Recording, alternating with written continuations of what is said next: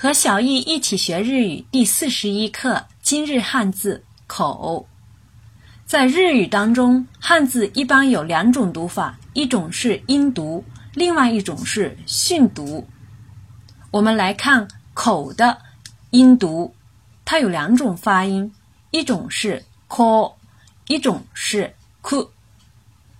先来看 ko 发音的单词，口头。口多，口多，口多，写成日语汉字也是口头。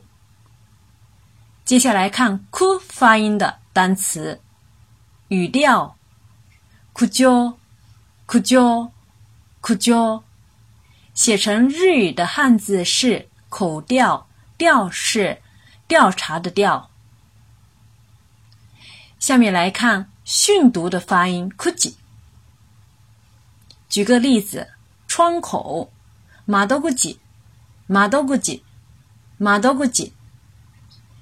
比如银行窗口就可以说是金哥马多古吉，金哥马多古吉，金哥马多古吉。